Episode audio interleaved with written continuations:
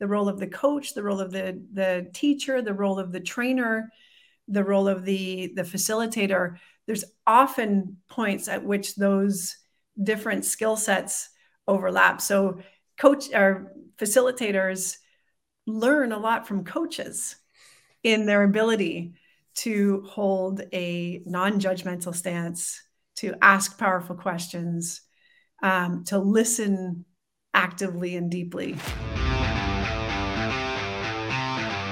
Welcome to the Add Valued Entrepreneurs Podcast, where we're on a mission to end entrepreneurial unhappiness. If you're an entrepreneur with a burning desire to change the world, this podcast is for you. We're here to help you transform your life and business so that you can achieve the freedom and fulfillment you crave.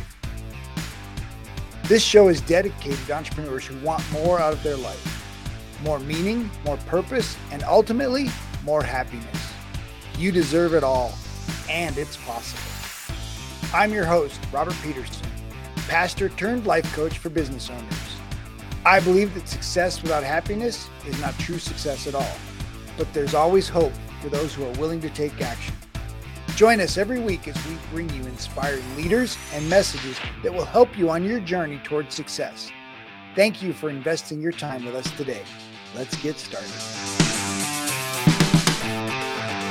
Our guest today is a virtual facilitator, experienced designer, and someone who spent thousands of hours on Zoom. Before the pandemic, she spent 10 years leading a global facilitation training organization, teaching educators and team leaders how to design and deliver valuable group sessions in person.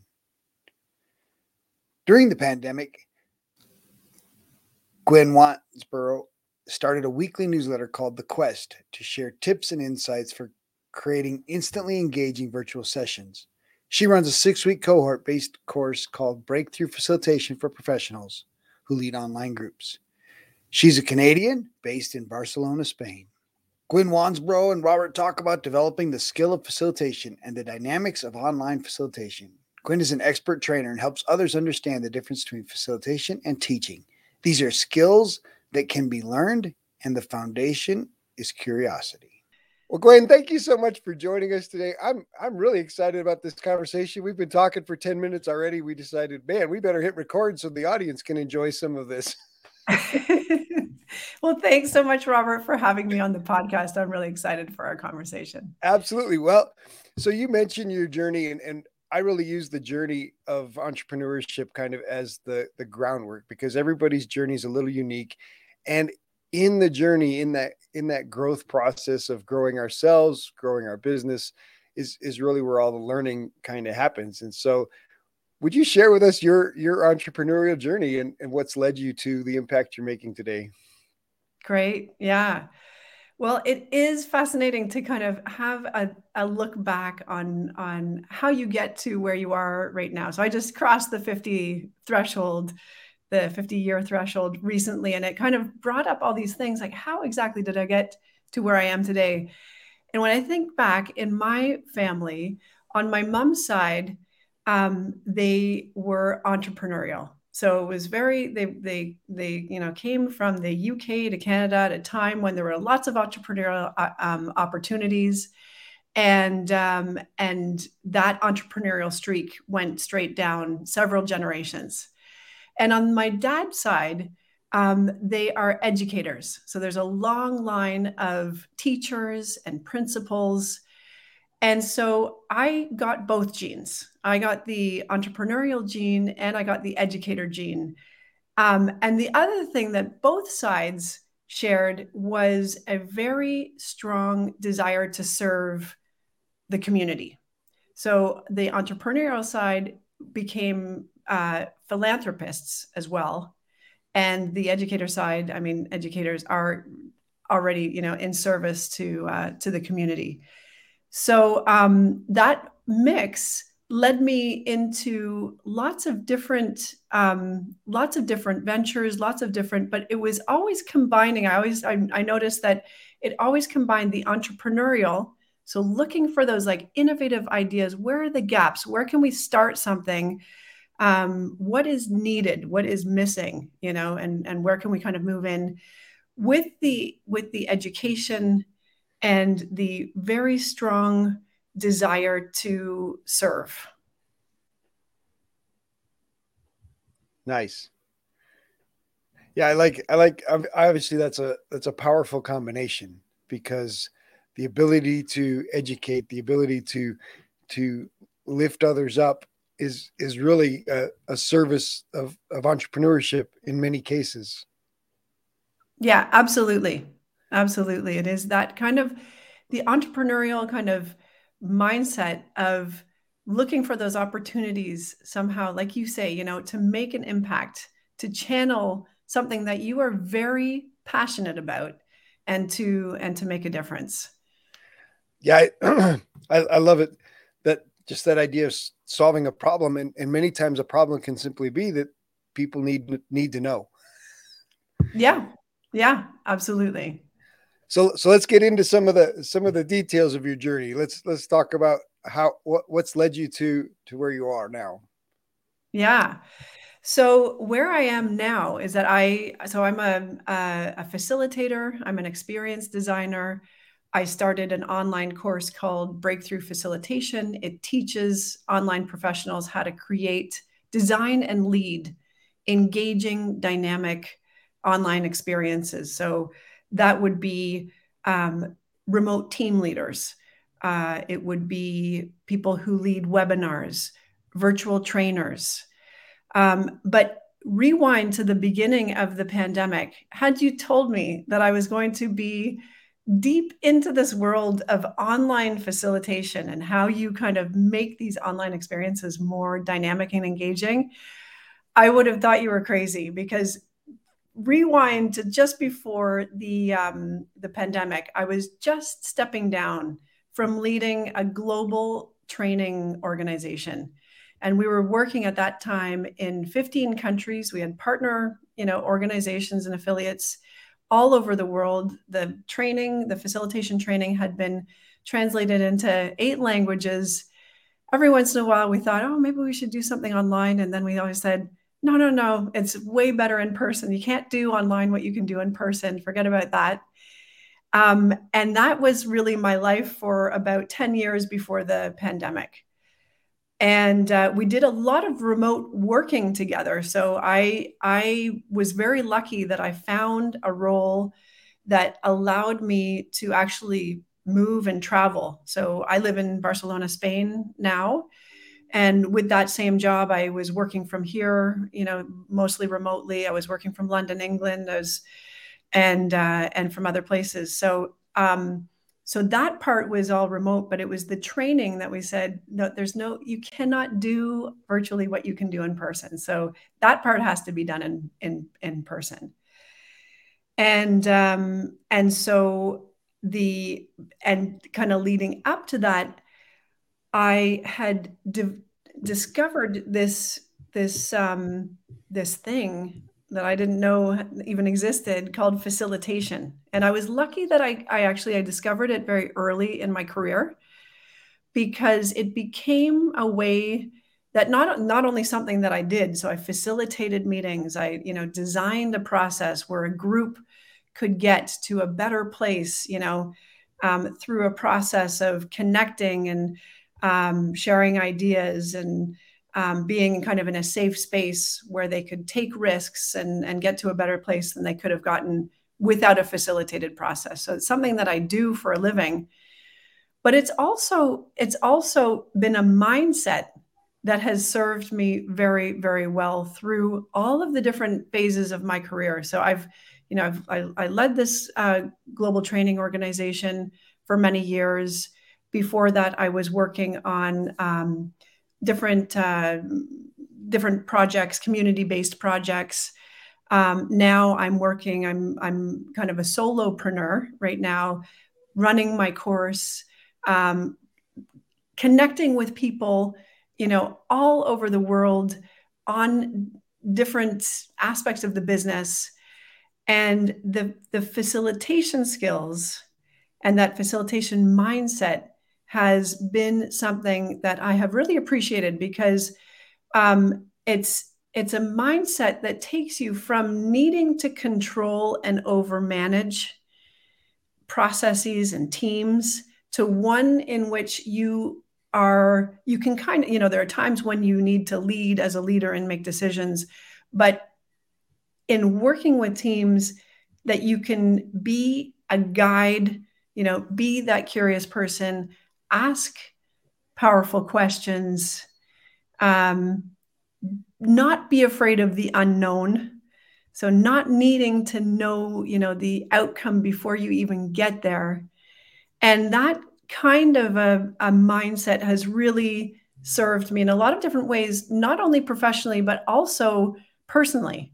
You know, if you have kids, which I know you do, um, the ability to ask questions and remain curious, you know, as opposed to wanting to your kids just to do everything that you want them to do, is that facilitator mindset again in just a different context. No, I really, really appreciate that because as, as a coach and in coming alongside entrepreneurs, our goal is to draw out the best in them, not tell them know, what you do. And there are coaches that do that, that that you know tell people, well, you need to make these many calls, you need to make this many things, you need to do this many things. But you know that that's really managing, like you said. And so I like the facilitation mindset of of being willing to to, to just be a guide and and guiding through questions is is very powerful. Now, there's many parents that try to guide through questions, and and I will admit to uh, to using manipulation through questions and and trying to control the outcome by asking the questions in a certain way to get my kids to you know to cooperate. And so, uh, I love that you mentioned you know not be afraid of the unknown and and and it can't be about manipulation. Obviously, people figure that out you know pretty quickly. Yeah, so you kind of yeah. you kind of mentioned it, but I, I just want to get a, a, specific answer. What what's the difference between a trainer and a, and a facilitator? Yeah, it's a good question, and and sometimes the categories overlap. So I would consider myself, for example, I'm a facilitator trainer, and that's because I teach people the how to facilitate. That's basically what i what i do in my online course and in, in the online context. A trainer has material that they need to deliver so it's usually um, a trainer will be content focused um, it will they will have um, certain certain learning outcomes that they will they they will be focused on they can teach as a trainer.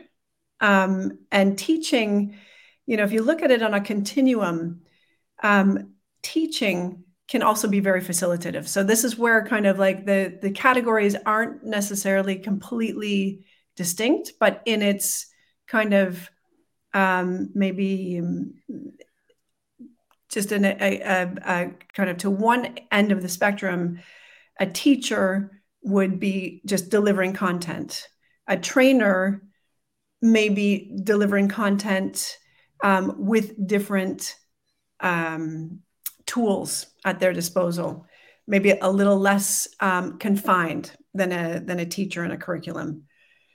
A facilitator would um, be less focused on delivering content and more focused on the group process.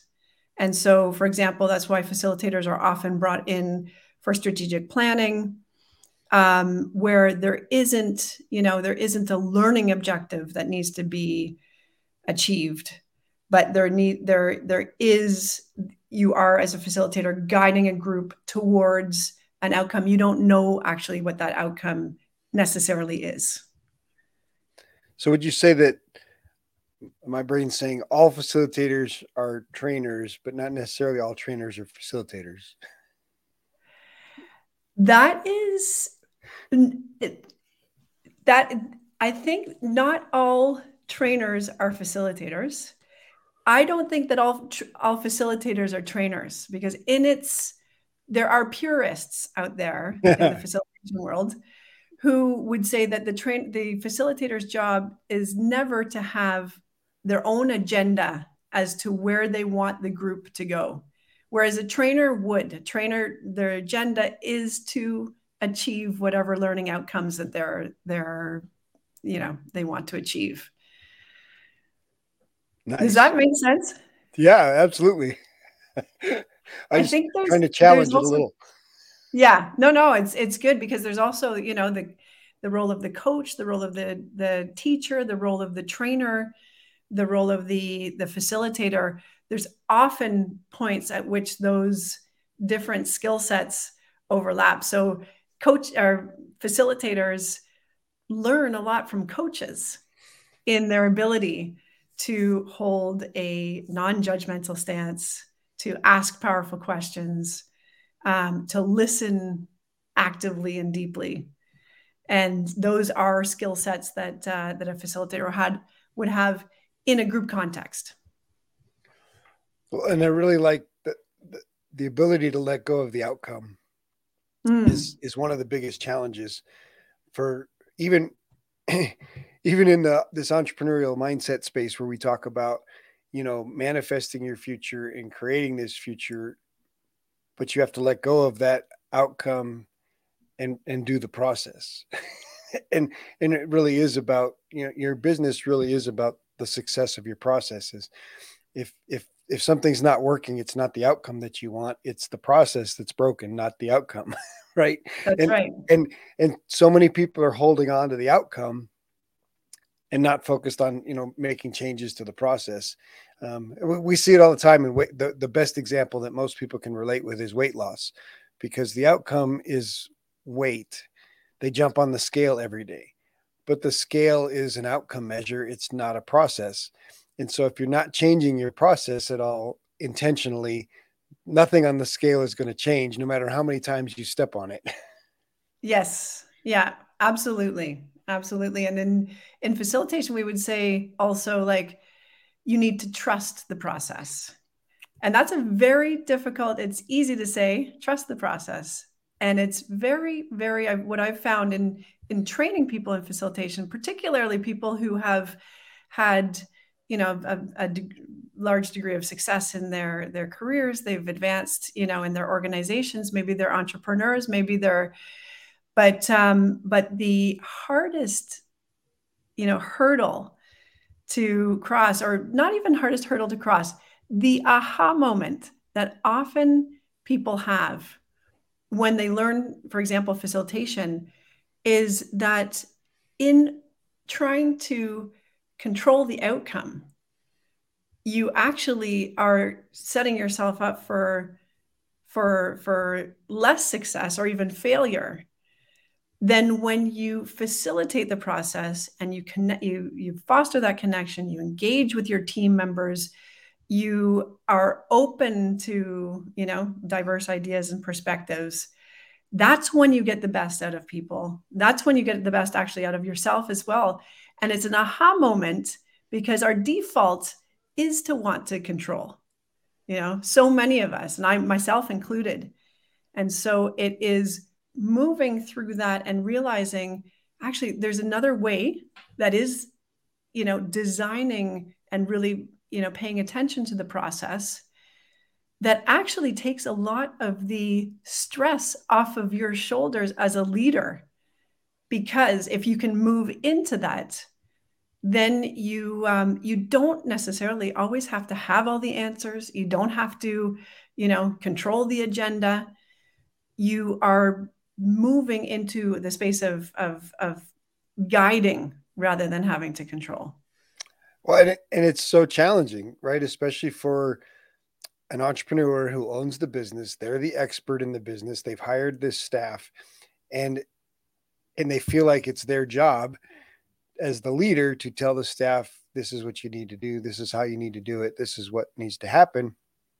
But as the leader they may not have the best process and they certainly may not have the best communication.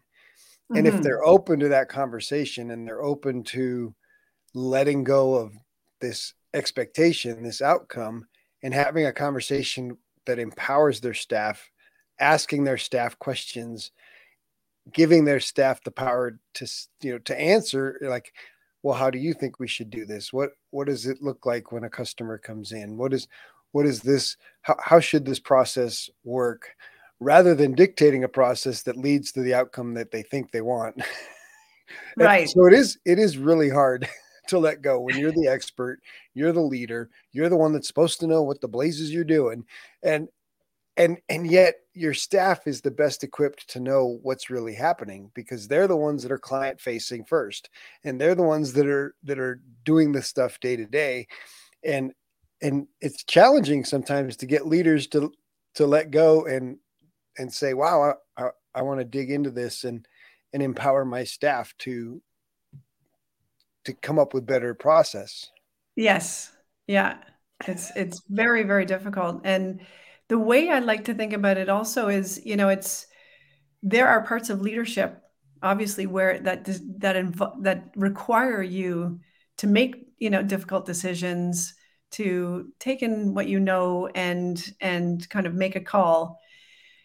Um, but I the way that I see facilitation, it's like a hat that you can wear. You know that that in certain um, areas of your of your leadership it is something that you can kind of put on you know and and and and take off in a way so it's you know it sounds like oh well you know if i became a facilitated leader you know i'd be kind of in the background and not, no decisions would be make would be made and and and all this kind of stuff.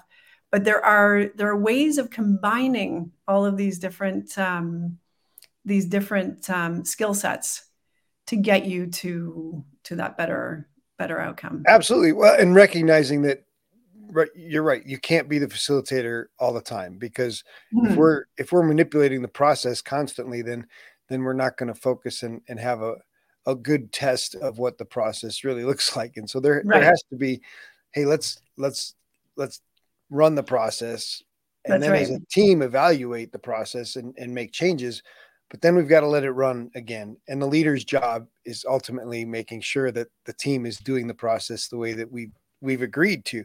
But when the That's team right. has buy-in and the team's participated in creating the process, they're far more likely to execute it. Absolutely. Yeah. They yes. they they feel ownership, they feel buy-in, they feel empowered and uh and that is you know a team that will want that the best outcome. Well, and, and because we've let go of the outcome, now we're focused on the process, tweaking the process.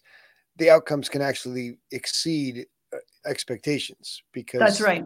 Because the process is really what creates outcomes, and when when we tweak the process, outcomes improve. Yes. Yeah. Absolutely. Yeah, it's so crazy how we have to let go to and, and end up getting you know more than what we expected which is you know we're before you you focus on the process you're so caught up in that this outcome you need to happen and and it, and, and it almost feels impossible but we're gonna we're gonna you know, make it happen and when you let go of that it it it exceeds everything that you expected and more. Yeah it's just it's crazy. Yeah. And it's and it's a scary i mean i've i've been there myself after having kind of um, launched you know several different projects and ventures.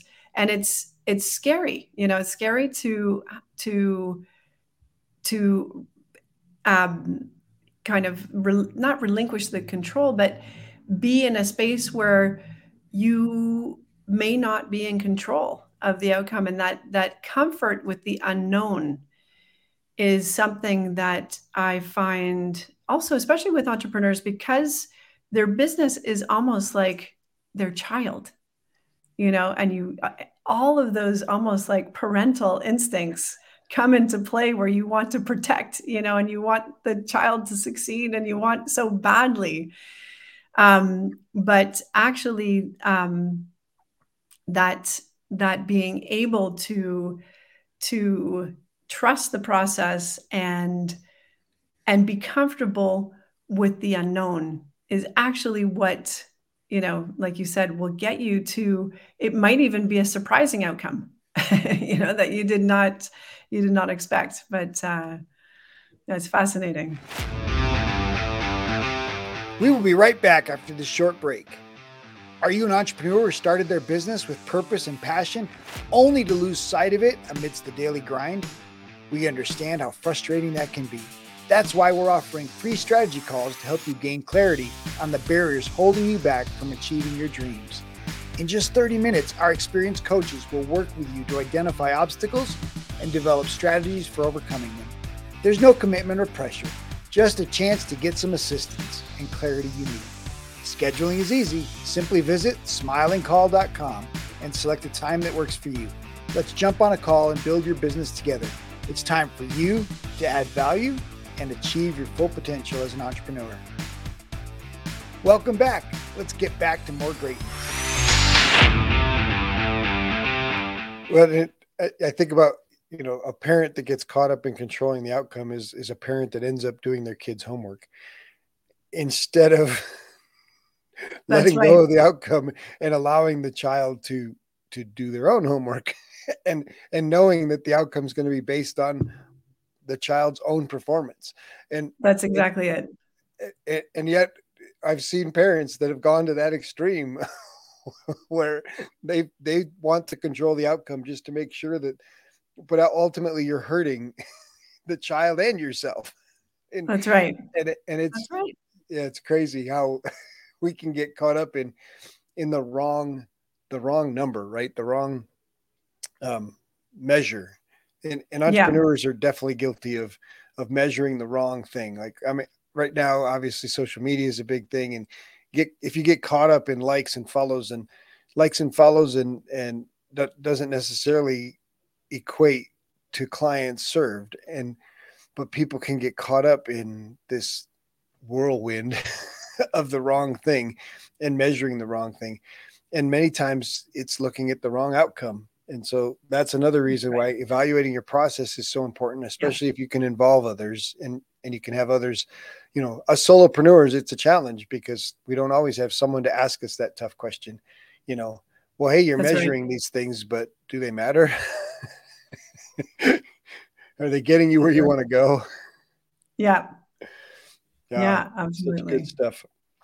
All right so we talked a little bit before we got started about travel about uh, your experience. So i, I, I want to ask first just what has travel allowed you culturally and how has that impacted who you are as, as a business person?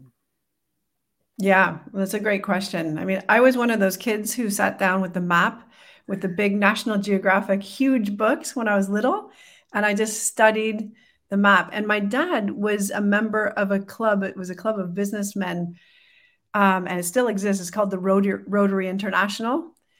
Um, and it exists they had chapters all over the world. And so we were you know i grew up in this like kind of medium mid-sized canadian city and we would have these exchange students who came from all over the world through the rotary club because my dad was a rotarian. And we had you know this guy from australia we had a woman from hong kong we had a another woman from denmark. And i was just fascinated by every single person who came through this exchange program as, as a youngster and always knew that I wanted um, there that my career would have some international component to it. And uh, luckily, I did. I've I've had um, jobs where I have been able to live in other countries. So I've, you know, I think we were talking before um, the the podcast. I lived in Colombia for Colombia, South America for for several years, and my husband's Colombian, so we moved there, there and I had that experience and worked and lived there. Um, I've worked and lived in the States. I've worked and lived in Canada. I've worked and lived in Mexico and the UK, and now we've been living in Spain for for uh, eight years.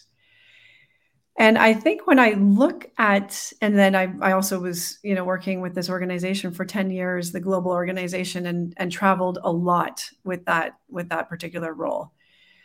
And one of the things that it does, it just gives you a much wider um, perspective of of of different ways of of thinking. You know, different societies and and cultures approach things in such different ways. So, for example, um, in in in Colombia, you know, people are very relational. So the relationship that you have with somebody is very important in whatever you want to do professionally with them as well. And um, and that coming from a you know more of an Anglo-Saxon background and you know which is maybe more transactional in a way um, was a big learning you know for for me so that's that was that was one thing um, I think you learn to to um, I've learned to find ways to connect with people in in in and and to be curious to maintain my curiosity about uh, about people who I meet and who I work with. And um, so, for example, you know, when we moved to the UK, I just I didn't even think that there was really going to be a big cultural difference. Well, there certainly was. It was very different. Canada, um, working in you know in the context of Canada, and and then working in the UK, where I would say it was kind of the opposite of Colombia. Very formal, very down to business, a little bit dry, you know. But then afterwards, you know, going to the pub and everyone kind of lets their ha- hair down, and um, and so it's been just a fascinating, you know, fascinating. Um, opportunity to to to learn about like how people relate to each other how people work how people get things done.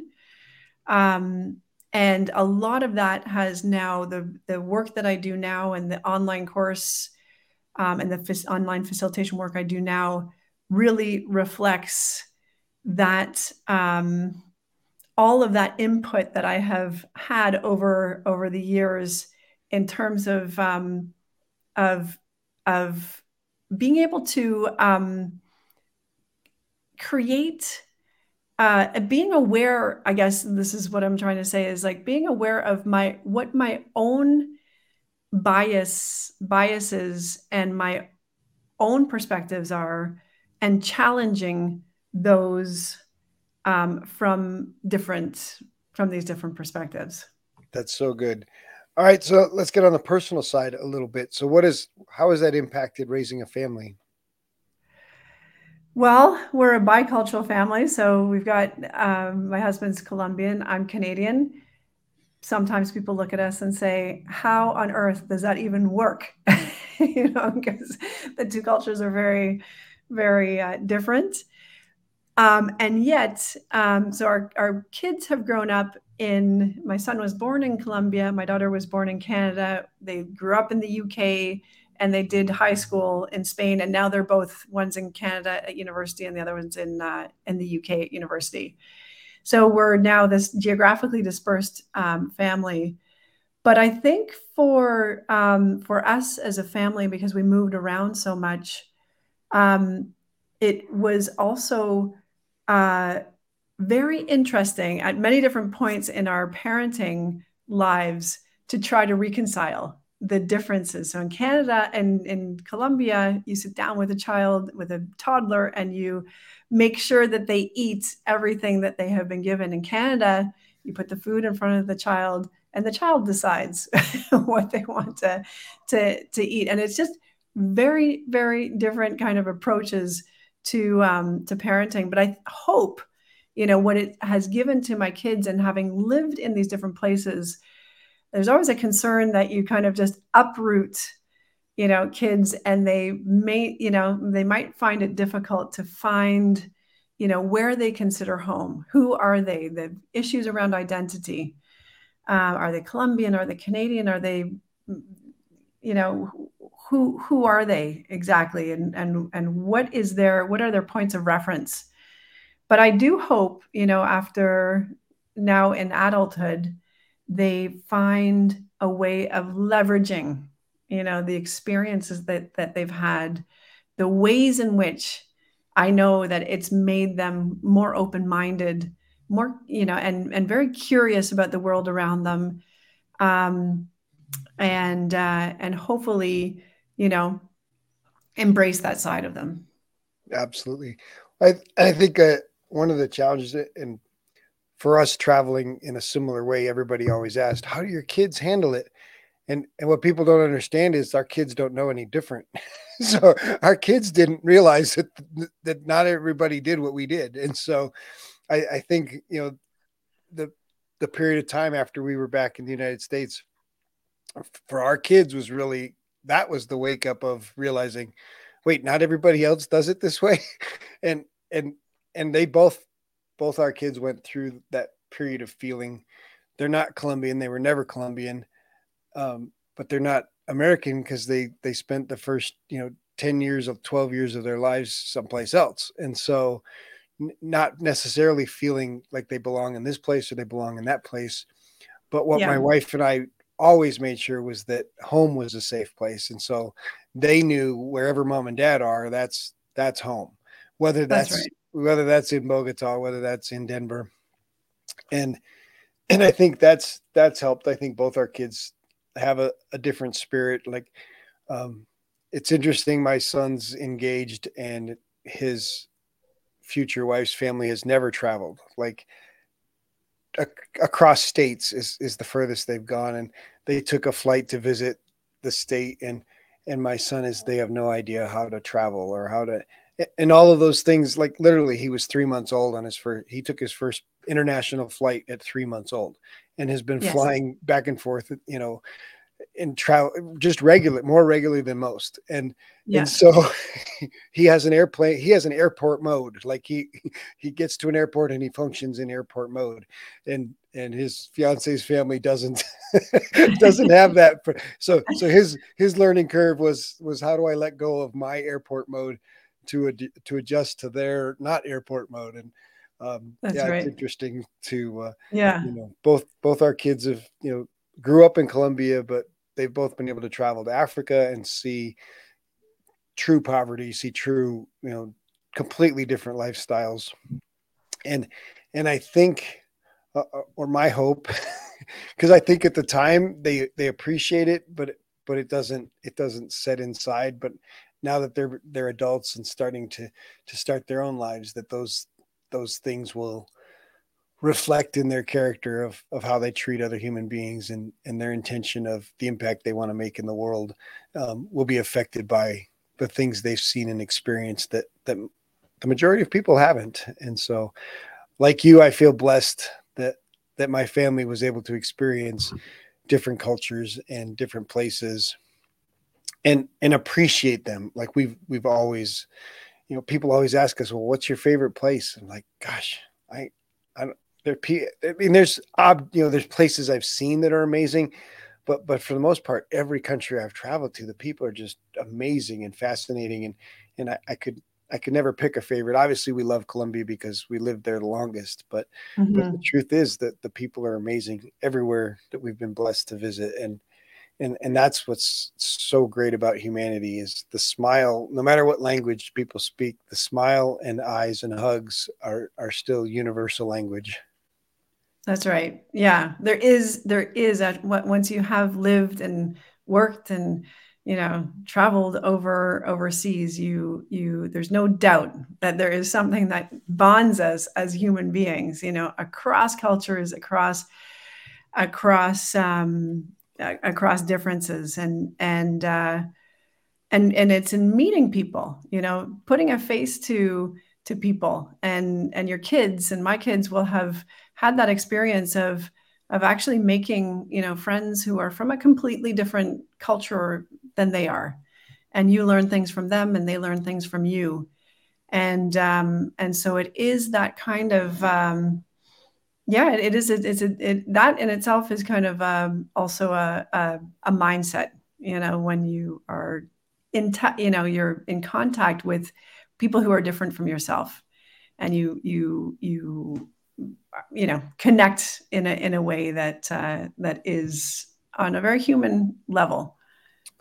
Well and i think the biggest piece in, in looking at the world today i think people are trying to take our differences and use them against each other rather than honor our differences. And, and that goes back to facilitation, the power of curiosity, right? If somebody has a different faith or somebody has a different um, background, approaching it with curiosity rather than judgment allows conversation versus you know what our culture is is doing today in social media and in regular media and in the stories we tell. And of course it's all being amplified by politics is this idea that that one group is better or different than these others. And so yeah. the minute and the minute we do that the minute we categorize any human as less valuable because of their choices because of their place of birth because of you know, all of those things that make us unique the minute we categorize and try to devalue somebody we've we've stepped into a, a place that that's just not it's wrong. Yeah. And and and until enough people recognize that and start to rise up and say wait a minute.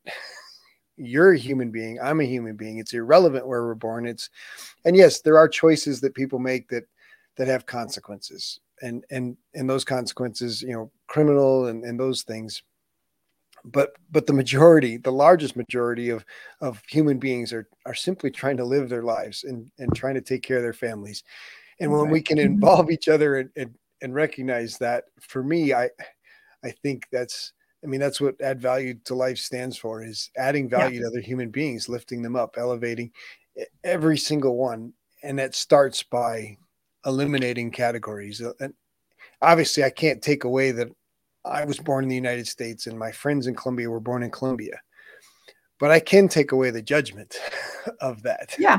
That, that yeah. the idea the idea that my being born in the United States makes me more valuable than them or being more valuable than my friends in Uganda and Kenya and and it's and it's crazy.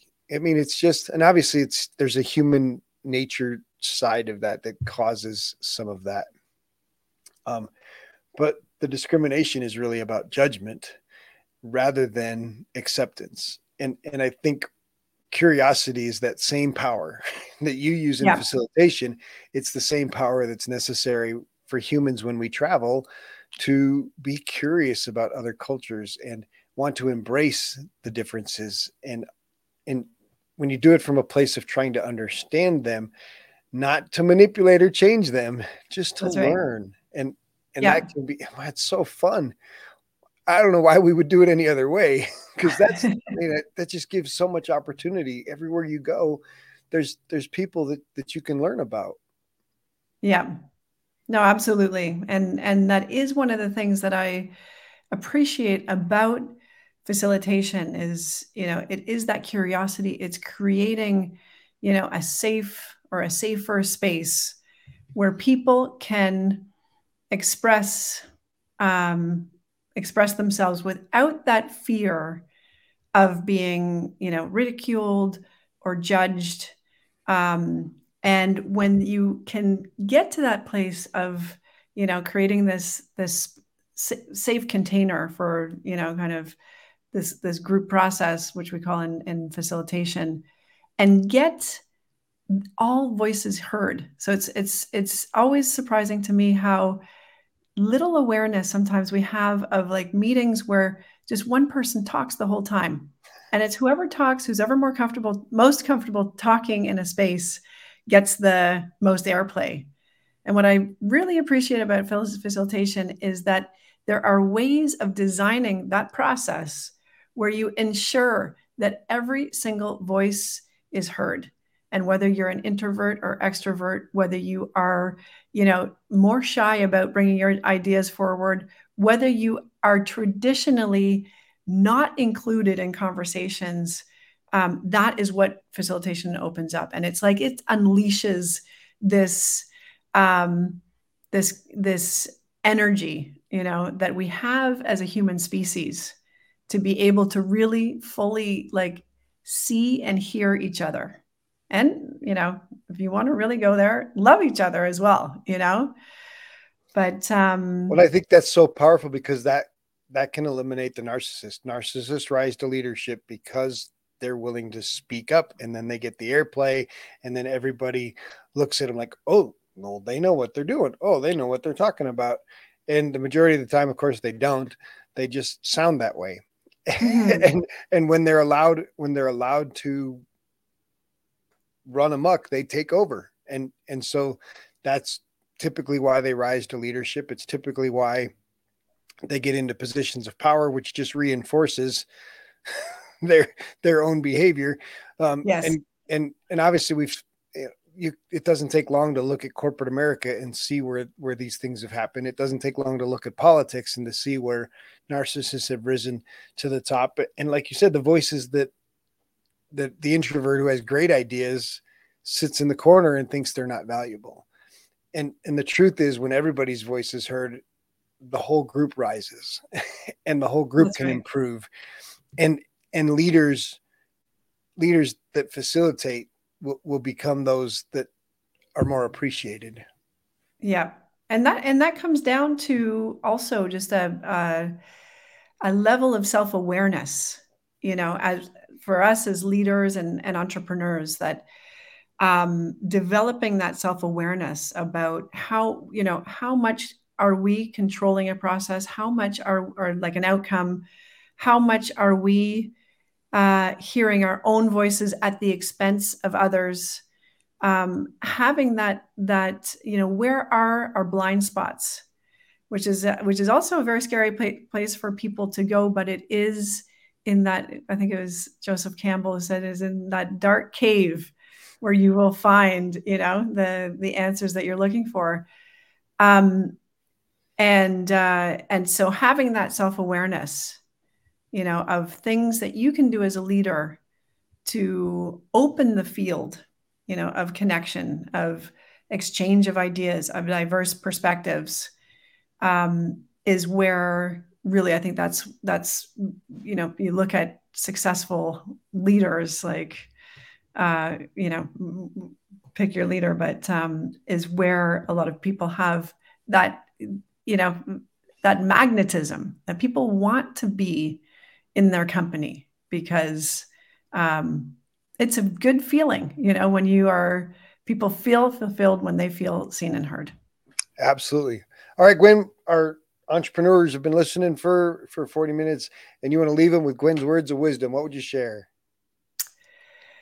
Whoa. Well, I think it would go be be going back to trust the process.